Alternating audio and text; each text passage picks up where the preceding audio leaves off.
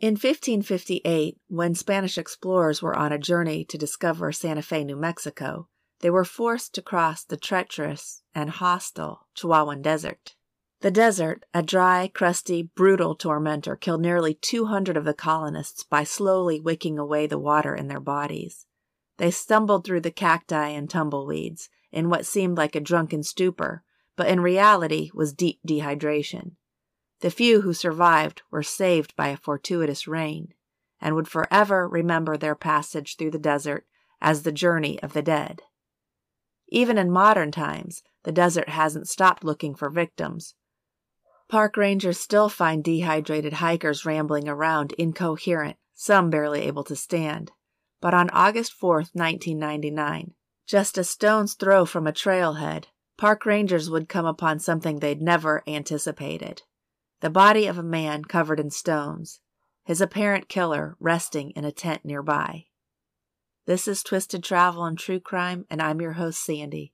Let's take a walk through the desert, and don't forget your water. Raffi Kodikian graduated from Northeastern University in 1999 with a journalism degree, and he spent that summer traveling in his Jeep across the country. He wrote of his adventures and even had some of his stories published in the Boston Globe, where he'd done an internship.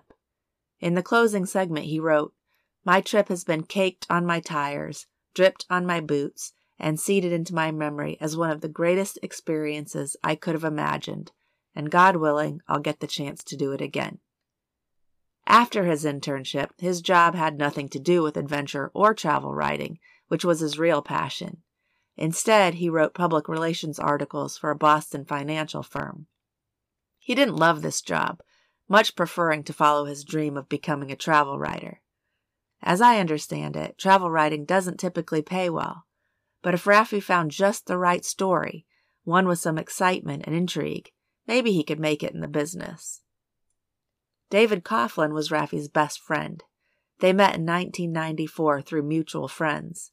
David was the yin to Raffi's yang. Where Raffi was an adventure seeker, David was grounded and organized. He got things done. His job after graduation was to work on traffic policy. I don't know what that job entails, but the name makes it sound as exciting as watching paint dry. David was 26 years old, six foot tall and muscular. Raffi, at 25, was shorter and stockily built. Over the five years they'd known each other, they'd become very close friends. They'd call each other nearly every day and loved going out to bars together.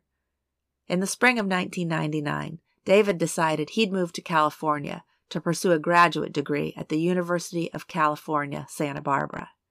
It was Raffi's idea to turn this trip into an epic road trip. It might be their last chance to party together before real life began for the both of them.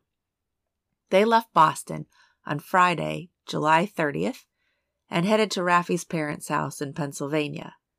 They spent the evening drinking and hanging out, then woke the next morning to drive further west. This became the routine for the next several days. They drank beers and shot pool in Nashville, Tennessee, then drove on to Austin, Texas. They spent most of their nights in campgrounds talking, drinking, and writing in a journal they both kept. The journal, a simple 5 by 7 spiral notebook, was pretty unremarkable. It had been a gift to David from his girlfriend. Inside the front cover, she wrote, While you're away from me, you'll be in God's hands. Over the course of the trip, the men would take turns writing in it. This simple journal would become one of the main pieces of evidence in a trial for murder. The contents would become either a horrifying account of a camping trip gone wrong or one of the greatest alibis ever written. On August 4th, six days into their road trip across the United States, they pulled into Carlsbad Caverns National Park in New Mexico. They had driven over 550 miles that day, and they were tired. It was about 30:30 on a Thursday in the afternoon.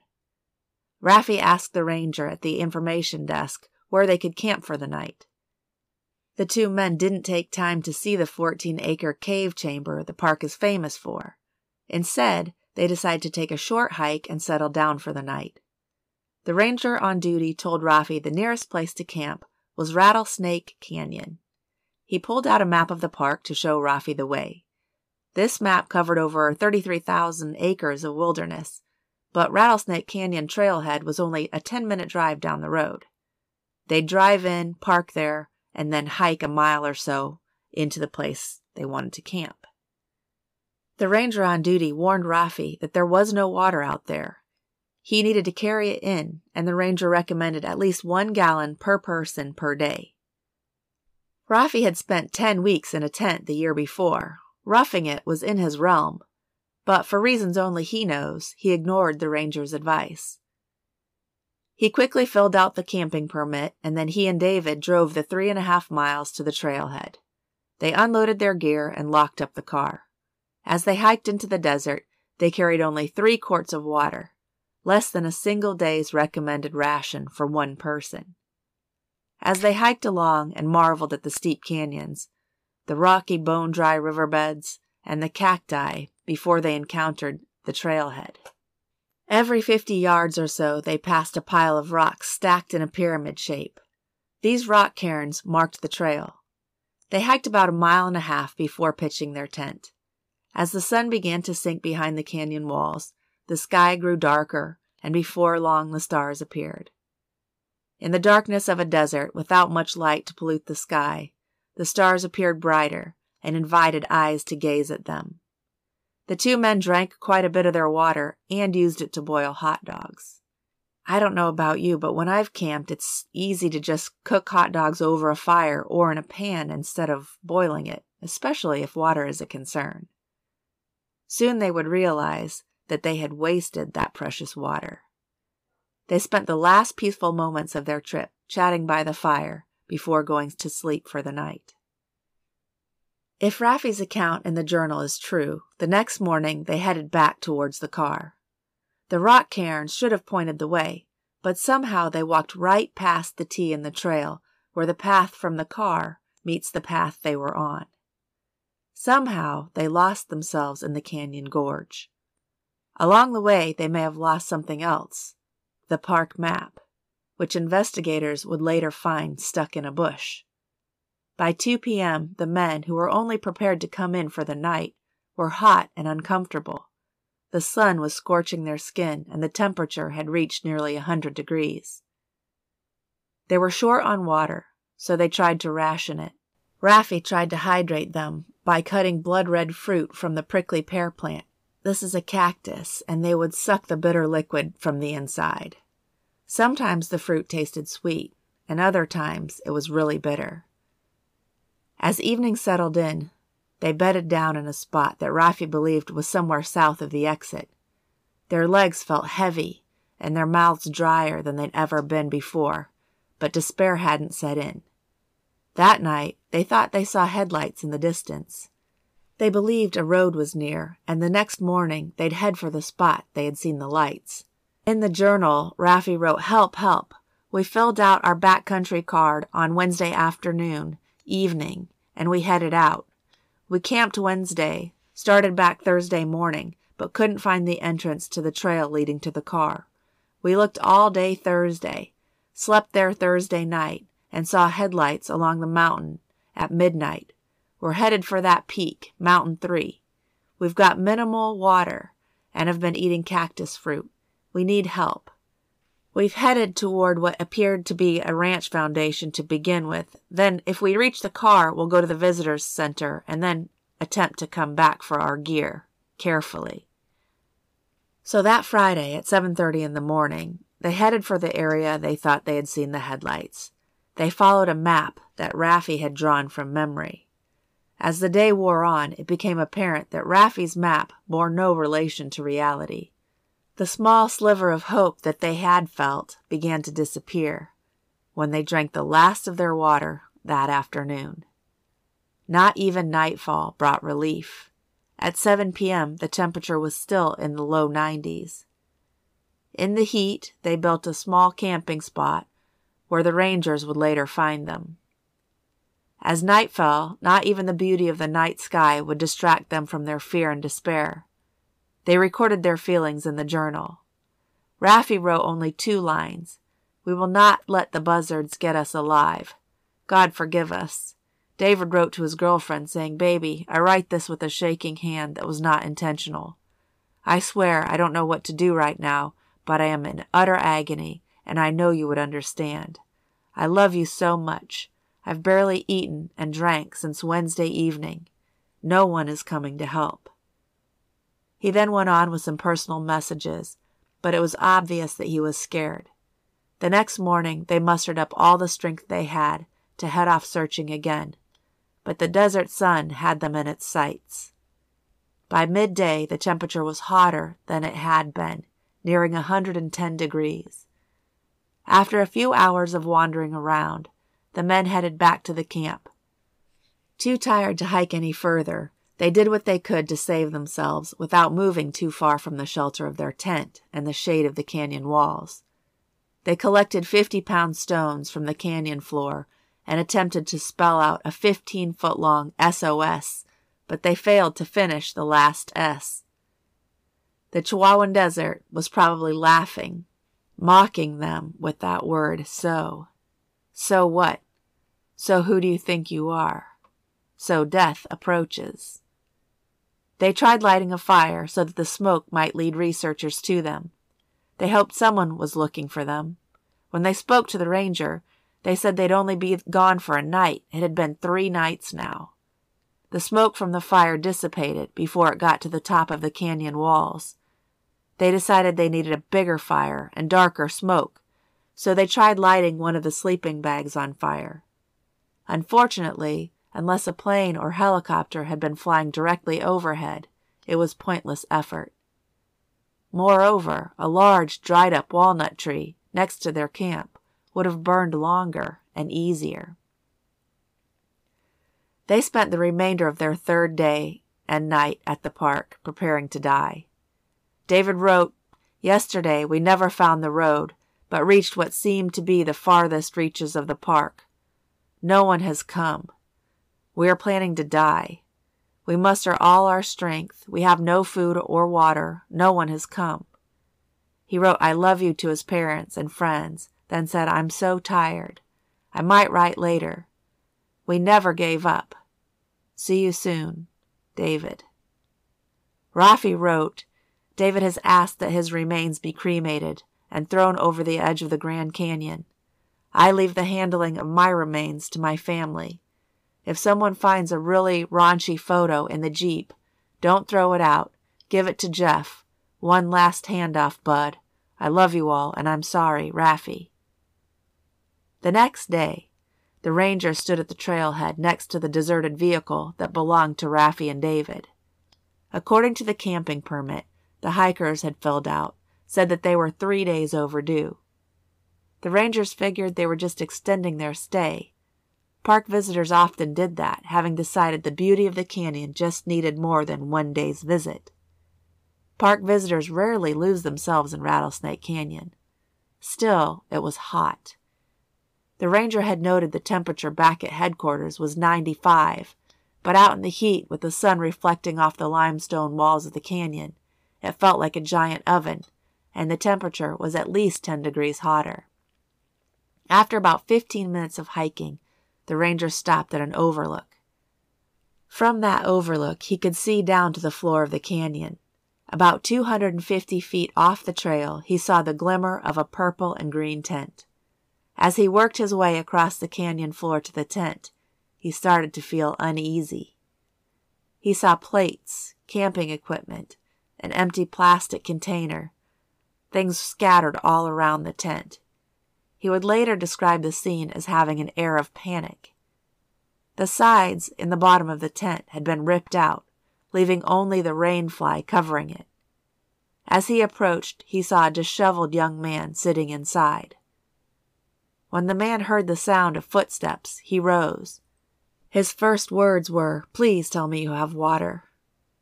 As the ranger handed Raffi his water bottle, he noted that Raffi had long, red scratches running down the length of both his arms. They didn't look like cactus cuts.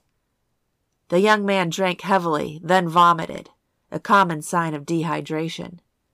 Just wet your lips, the ranger told him as Raffi took another drink. The ranger looked around for the second camper, but saw no one. Where's your buddy? he asked Raffi. Over there, Raffi replied, pointing to his right, but all the ranger saw was stones, cactus, and desert scrub. Where? the ranger asked again. Right there, Raffi repeated. He pointed to a pile of large stones thirty feet away. It was about seven feet long and knee high. As the ranger walked over to it, his stomach turned. He carefully pulled back a large flat stone that sat at one end, and beneath it he saw blue tent cloth, with a bump rising in the center. It was David's nose. Raffi calmly explained, I killed him. He begged me to do it. Then Raffi handed over a four inch folding knife. It still had David's blood on it. He told the ranger what had happened to them over the previous few days, and that only a few hours earlier he had stabbed his best friend twice in the heart. Minutes later, the ranger would call a hospital to have Raffi airlifted. While they waited, they checked his vital signs. The strange thing was that Raffi's blood pressure was normal. Usually, dehydration victims have a very low blood pressure. As the ranger asked Raffi about the weather in Pennsylvania to keep him calm and distracted, Raffi, who seemed healthy and fit, was able to answer his questions perfectly. The ranger thought it was strange because usually when they find victims that are dehydrated out in the desert, they'd be rambling and incoherent. At one point, Raffi looked up at the sky and jokingly said, Where is that damn chopper? My grandma could fly a chopper better than those guys. The rangers bristled. Why would Raffi be joking around when he had just killed his best friend? The helicopter would lift the men out of the canyon and drop them at a medical center 30 miles away. The sheriff's office brought in FBI agents because the killing took place on federal land. They all had questions for Raffi. The first was, Why didn't you bring more water? The second was, How could you kill your best friend? instead of telling him to hang in there and tough it out or drag him along and not give up. But Raffi had quit talking. He had been treated for dehydration and he recovered quickly, and only a couple hours after being admitted, he was released into the hands of the Eddy County Sheriff's Office. They arrested him for murder, and within days, one of the best criminal defense attorneys in the Southwest would be doing all of Raffi's talking for him. This tragedy began with a series of small mistakes. The journal recorded the first mistake, which was not bringing enough water. If you were to die of thirst in the desert, having drunk your last drop within a half a day, even most people would begin to feel weak as their blood volume starts to dwindle and the body starts to function less efficiently. The heart begins to pump blood away from the extremities, causing the legs and arms to feel like dead weights. After 24 hours, the blood begins to essentially dry and sweat diminishes to nearly nothing. Then the body's temperature begins to soar and the skin turns reptilian, rough and scaly. It loses its elasticity and the body weight begins to drop rapidly. After 48 hours without water, you could lose as much as 6% of your body weight. You would feel fatigue, nausea, and your muscles would cramp.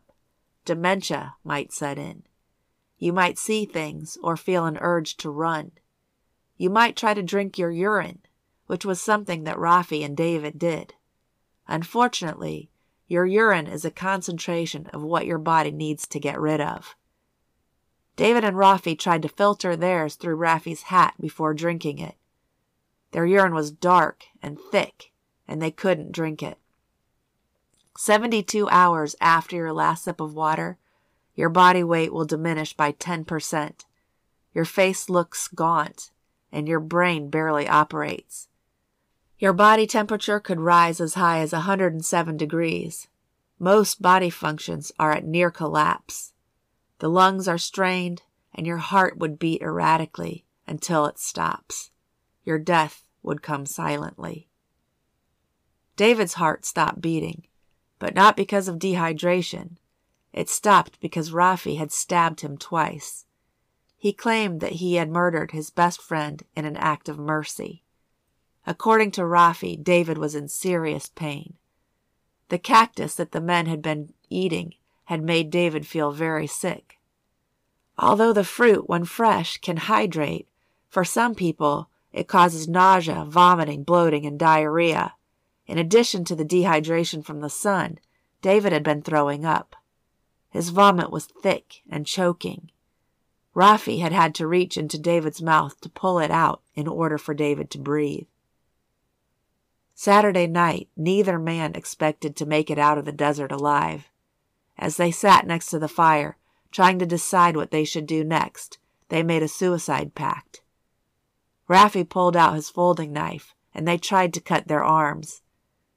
Raffi carved long scratches into his arms, but out of exhaustion or fear, his cuts didn't go deep. David was more determined.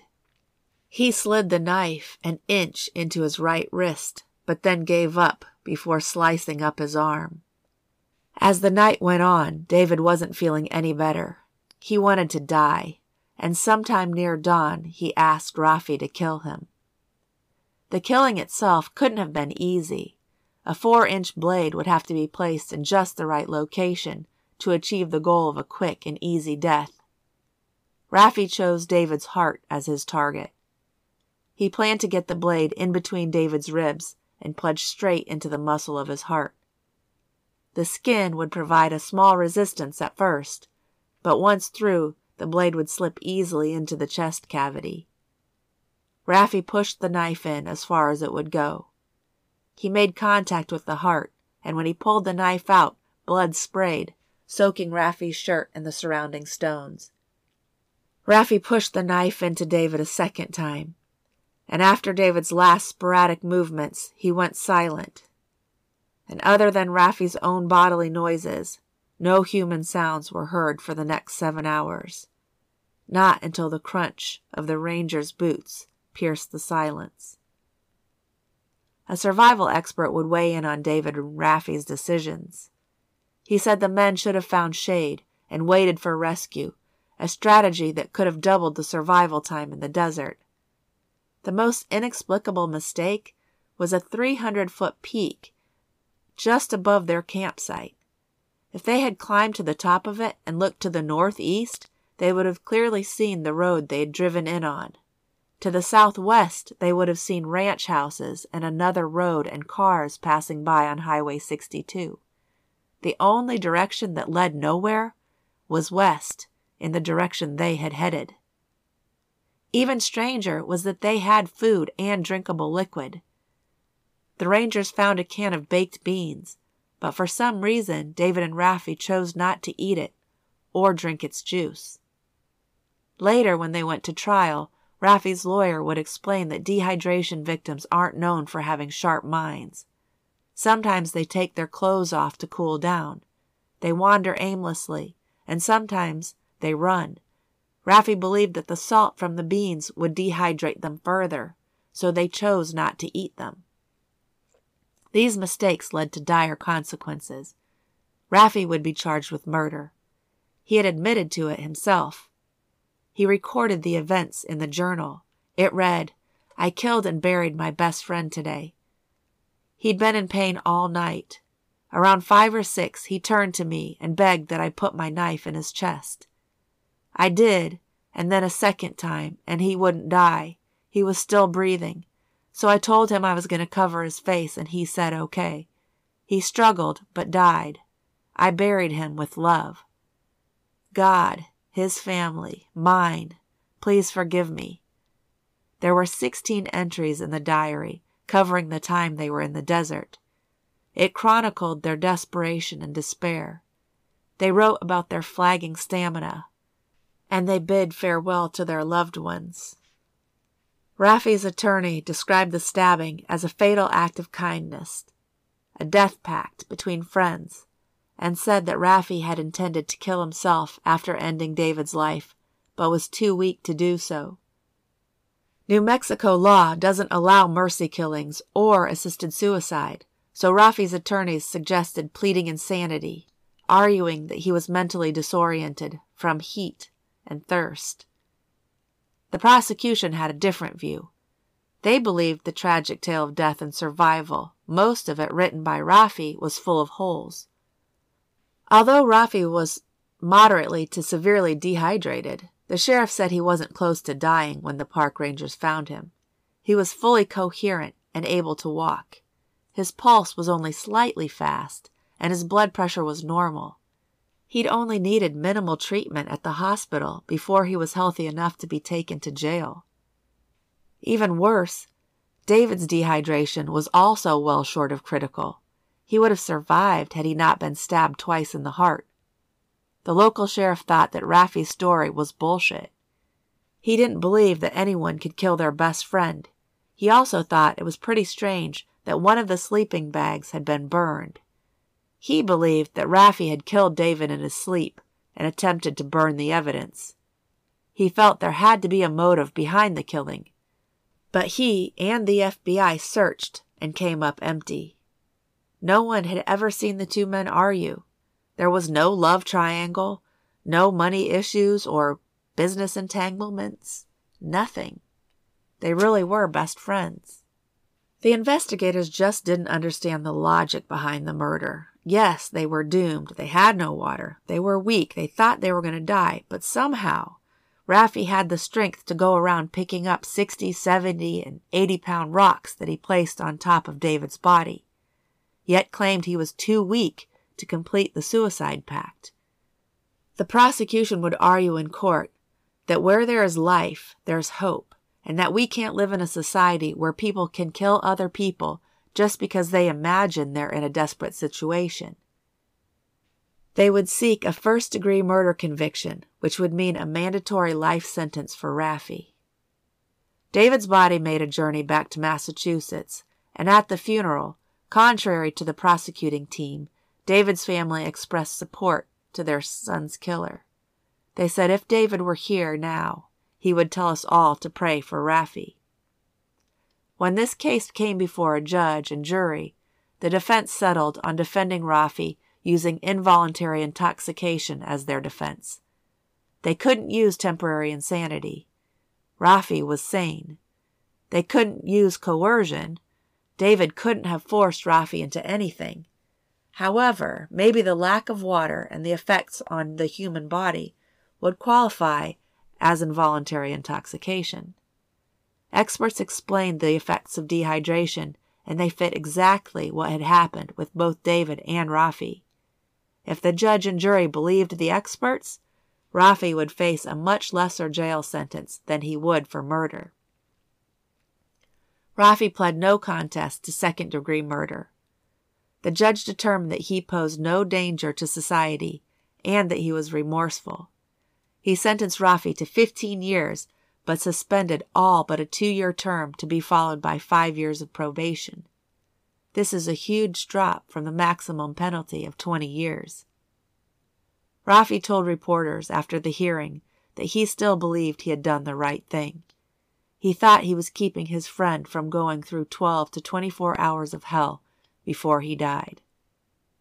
When the judicial system was done with Raffi, he said, My relationship with God, since this has happened, has been strained to say the least.